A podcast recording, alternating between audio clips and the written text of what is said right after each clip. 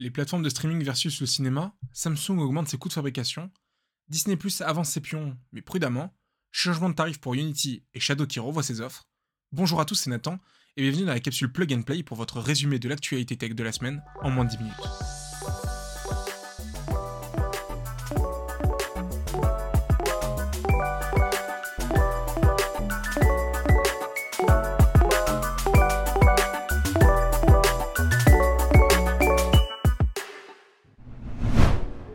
Plateformes de streaming sont solidement ancrées dans le paysage français, et cela contribue à attirer les spectateurs en dehors des salles de cinéma.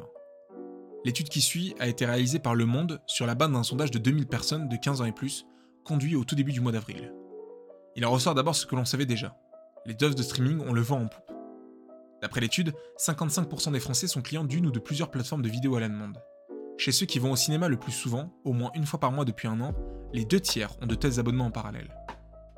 La majorité des sondés, 54%, continuent cependant de se rendre en salle au même rythme qu'avant les fermetures liées à la crise sanitaire. 5% y vont même davantage. Mais de l'autre côté du panel, 29% des sondés y vont moins souvent et 12% n'y vont plus du tout. Cela fait une forte proportion qui boude ou qui n'est plus si demandeuse de films à regarder sur très grands écrans. D'ailleurs, Netflix a pris l'avantage sur ses concurrents directs, avec une part de 45% chez ses sondés. Amazon Prime Video suit avec 28%, et le dernier arrivé de Disney en rassemble 19, tandis que MyCanal est à 14%. Les plateformes ont profité à fond des confinements pour signer de nouveaux abonnés et la réouverture des salles de cinéma n'a pas du tout enrayé ce mouvement.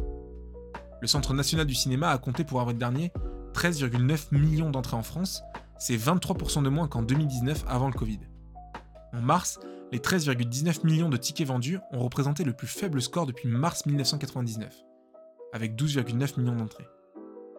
Plusieurs facteurs peuvent expliquer ce reflux des clients de salles de cinéma, mais c'est ça la frontière en contenu auquel elles sont démunies, les séries.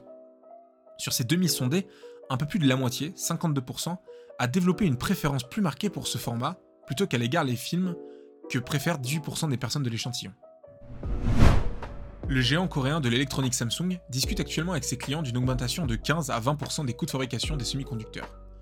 Le fabricant s'est donné comme objectif de détrôner TSMC, le principal partenaire d'Apple pour la fabrication de ses puces, sur ce créneau. Après cette tenue à l'écart des mouvements sur les prix en 2021, Samsung, comme ses concurrents, fait face à plusieurs facteurs déstabilisants. Inflation, guerre en Ukraine et regain de la crise sanitaire en Chine qui pèsent sur les coûts. Même les processeurs les moins sophistiqués dans leur méthode de fabrication vont voir leur prix augmenter, et probablement dans les proportions les plus importantes, explique Bloomberg. L'impact possible pour Apple n'est pas abordé. Samsung fait partie de ses fournisseurs à des degrés divers, mais la pomme se repose sur TSMC pour ses processeurs. TSMC a déjà prévenu ses clients qu'il entendait augmenter ses prix entre 5 à 8% à compter de l'année prochaine après un bond de 20% l'année dernière. Les fournisseurs de Samsung et TSMC eux-mêmes, comme ASML, le fabricant néerlandais des machines de photolithographie utilisées pour fabriquer les composants, répercutent leurs propres surcoûts sur ces deux clients. Ces aléas n'empêchent toutefois par les carnets de commandes de se remplir, au contraire. Le vice-président exécutif de l'activité des semi-conducteurs de Samsung a ainsi indiqué que les 5 prochaines années étaient déjà bien chargées. Leur chiffre d'affaires cumulé sera environ 8 fois supérieur à celui de 2021 la baisse de la demande constatée sur les produits grand public se voit compensée par les besoins des entreprises en serveurs ou en produits liés à la 5G. Samsung a la place enviable de principal fabricant des composants de mémoire, mais il entend désormais détrôner le Taiwan et TSMC dans la fabrication de processeurs. La lutte porte entre autres sur les procédés de fabrication avec des finesses de gravure toujours plus basses. TSMC devrait être gravé en 3 nanomètres en 2023, il est à 5 nanomètres actuellement, Samsung tente de lui stabiliser sa gravure à 4 nanomètres et il envisage de produire en volume à 3 nanomètres d'ici cet été. Unity a annoncé que ses bornes destinées à la recharge rapide des voitures électriques allaient basculer sur une facturation de l'énergie consommée et non plus du temps passé en France. À partir du 1er juillet, il faudra désormais compter 69 centimes par kilowattheure consommé sur les bornes rapides et 39 centimes pour les bornes jugées lentes jusqu'à 50 kW de puissance. Un changement qui était attendu et qui corrige une exception française, le numéro 1 européen des bornes de recharge en dehors de Tesla faisait jusque-là payer 79 centimes par minute. Cette tarification au temps était une réponse de la part de Unity à une réglementation française qui complique la vente de l'électricité.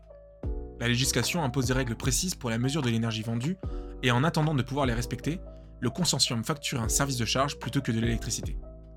Le paiement à la minute avait l'avantage de la simplicité, mais il était aussi très injuste, avec un prix bien meilleur pour les véhicules qui chargeaient le plus rapidement que pour ceux qui chargeaient le plus lentement. Par ailleurs, la puissance diminuant avec le niveau de charge dans la batterie, le prix du kilowattheure allait croissant pendant une recharge. Comme tous les acteurs majeurs sur le marché, l'entreprise est enfin capable de facturer le kilowattheure d'électricité, équivalent en litres pour les véhicules thermiques. À 69 centimes le kilowattheure, Unity va donc devenir bien plus cher pour les conducteurs de véhicules capables d'encaisser une puissance élevée, mais bien moins cher pour d'autres qui peinaient à atteindre les 5 kW. Le réseau de superchargeurs Tesla, qui s'ouvre petit à petit à toutes les voitures, est dans les mêmes zones tarifaires pour les conducteurs d'autres marques. D'autres concurrents sont un peu mieux placés pour le moment, à l'image de Fastned qui facture 59 centimes par kilowattheure, ou encore Allego qui est à 55 centimes. Pour donner un ordre de grandeur, un plein complet sur une Model 3 Performance est donc désormais de 51 euros. Le prix de la recharge ultra rapide rattrape donc le prix des pleins pour les véhicules thermiques, mais l'électrique reste tout de même moins cher dans un usage quotidien.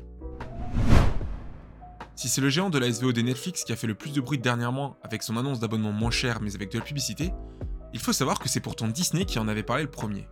Et d'ailleurs, la maison mère de Mickey Mouse a précisé les contours de cet abonnement, autant stratégique que dangereux pour le groupe. D'après les dernières informations, l'entreprise devrait aborder une approche prudente. Pas question d'inonder les abonnés de publicité inappropriée. Disney compte en afficher relativement peu et filtrer le contenu publicitaire. Selon les informations rapportées par Variety et le Wall Street Journal, Disney voudrait fixer la limite à 4 minutes de publicité au maximum par heure de programme diffusé. C'est une minute de moins que l'un de ses concurrents directs, Peacock, lancé par NBC et Universal, affichant jusqu'à 5 minutes par heure. C'est aussi la valeur choisie pour HBO Max, qui propose également aux États-Unis une offre financée par la publicité. C'est en revanche nettement moins que Hulu, qui est un service indépendant outre-Atlantique et qui affiche nettement plus de pauses publicitaires. Et c'est aussi évidemment loin derrière la télévision traditionnelle, qui s'en donne à cœur joie aux États-Unis, avec jusqu'à 23 minutes de publicité par heure de contenu diffusé. Ici, il n'est pas question de reproduire le modèle d'antan, avec d'interminables couloirs publicitaires ou des pauses toutes les quelques minutes. L'autre restriction devrait venir des publicités elles-mêmes, d'une part, les enfants devraient n'en voir aucune, elles seront désactivées sur les profils correspondants et aussi sur les programmes destinés aux plus jeunes, même s'ils sont regardés par un profil adulte. Les publicités qui seront diffusées devraient être aussi strictement familiales, pas de politique, pas d'alcool, pas de violence. Et aussi, aucune publicité pour les concurrents de Disney ⁇ cela va de soi. La grosse inconnue concernant cette offre reste son prix, qui devrait être inférieur aux abonnements actuels, facturés 8,99 euros par mois ou 89,90 euros par an. À moins bien sûr que Disney saute sur l'occasion pour augmenter les tarifs de l'offre actuelle. Un an après le rachat de Shadow par OVH Cloud, l'entreprise décide de se relancer avec la restructuration de ses offres. Exit les offres ultra infinites désormais, à partir de cet automne, l'entreprise ne proposera plus qu'une seule offre à 30 euros par mois, avec une carte graphique GTX 1080. Mais pour les utilisateurs les plus exigeants, il sera désormais possible d'accéder à une option dénommée Power et donnant accès à une RTX 370 et un processeur un peu plus performant pour un surplus de 15 euros par mois. L'offre totale est donc de 45 euros mensuels. L'option Power ne gonflera pas la capacité de stockage, ce qui est dommage vu le peu d'espace disponible par défaut. Les joueurs pour qui les 256 Go de base ne suffisent pas devront ajouter 2,99 euros par mois pour 256 Go supplémentaires, dans la limite de 2 Tera. L'offre Shadow avec l'option Power est donc 3 fois plus chère que le Xbox Game Pass qui comprend plus de 100 jeux dans le cloud, et 2 fois plus cher que le jeu Now de Nvidia qui dispose pourtant d'une RTX 3080. Cependant, il faut rappeler que Shadow offre un véritable PC dans le cloud. Vous pouvez donc installer les jeux que vous voulez, depuis les plateformes que vous voulez, ou bien même faire autre chose que jouer car vous avez accès à tout un Windows. A ce sujet, la possibilité de faire de Shadow autre chose qu'une machine de jeu n'a pas échappé à la nouvelle direction, qui lance officiellement Shadow Business Solutions.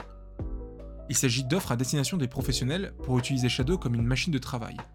Les professionnels indépendants pourront par exemple accéder à un PC dans le cloud individuel, tandis que les entreprises pourront demander une configuration sur mesure. Shadow vise les pros qui ont besoin de beaucoup de puissance de calcul, comme les designers 3D, les architectes ou les ingénieurs. Bandai Namco a passé récemment un partenariat technologique avec Shadow en ce sens. Toutes les previews européennes d'Elden Ring ont été réalisées avec les machines virtuelles dédiées au B2B de la société française. A côté de ça, un service de stockage en ligne est en préparation, nommé Shadow Drive, et est réalisé en partenariat avec Nextcloud, une plateforme de partage open source. Ce successeur spirituel de Ubique d'OVH comprendra 20 Go de stockage gratuit. La version premium avec 2 Teraoctets coûtera elle 8,99€ par mois. Une bêta sera lancée cet été et le service sera officiellement disponible en Europe cet automne. Enfin, Shadow va s'exporter dans de nouveaux pays, dont le Canada et l'Autriche à la fin de l'année, et d'autres pays seront annoncés dans les mois à venir. C'était le résumé de l'actualité tech de la semaine, merci de nous avoir suivis et à la semaine prochaine pour une nouvelle capsule. Ciao